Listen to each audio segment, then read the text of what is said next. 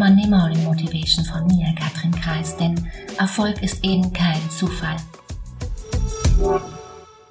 Die meisten von uns stellen sich unser Gehirn als eine Art Rechner vor. Die Hardware steht für das reale Gehirn und die Software für unsere Gedanken und Gefühle. Nun können wir ein Programm schreiben, das messbar andere Ergebnisse schreibt. Die Software kreiert die Hardware. Wir können mit Sprache unser Sein verändern. Hast du schon einmal von dem Begriff neuronale Plastizität gehört? Darunter versteht man die Fähigkeit von Nervenzellen oder auch ganzen Hirnarealen, sich in der Anatomie zu verändern. Das heißt, unser Gehirn hat bis ins hohe Alter hinein das Ziel, laufende Prozesse und Funktionen zu verbessern.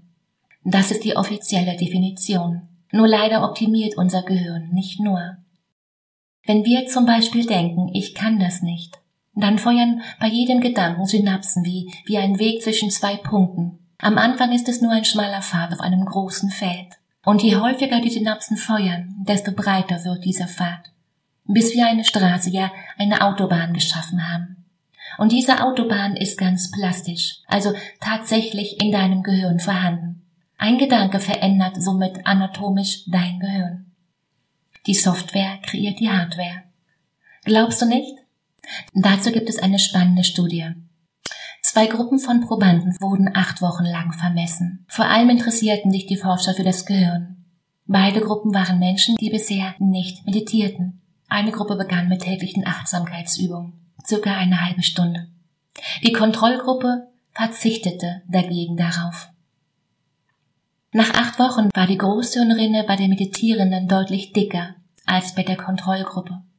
Diese hängt mit der Konzentrationsfähigkeit und dem Umgang mit Gefühlen zusammen. In anderen Worten, unsere Gedanken und unsere Gefühle beeinflussen unser Gehirn. Und Meditation verändert nachweislich die Anatomie zwischen unseren Ohren. Die Software kreiert die Hardware. Ich finde das unglaublich motivierend. Und noch etwas. Der Hirnscan zeigte auch, dass die Dichte der Amygdala abnahm. Das ist die, das ist der Teil des Gehirns, der als altes Echsengehirn bekannt ist. Und das spielt deshalb eine große Rolle, weil es hier um Stress und Angst geht.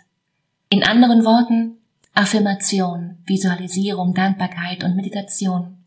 All das lohnt sich auf Dauer, denn genau so schaffst du heute mit deinen Gedanken und Gewohnheiten dein Betriebssystem von morgen.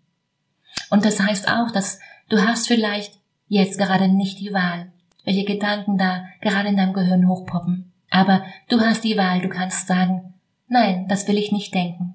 Oder auch, yes, das ist ein Gedanke, den will ich unterstützen. Wie siehst du das? Schreib mir gerne eine Meinung.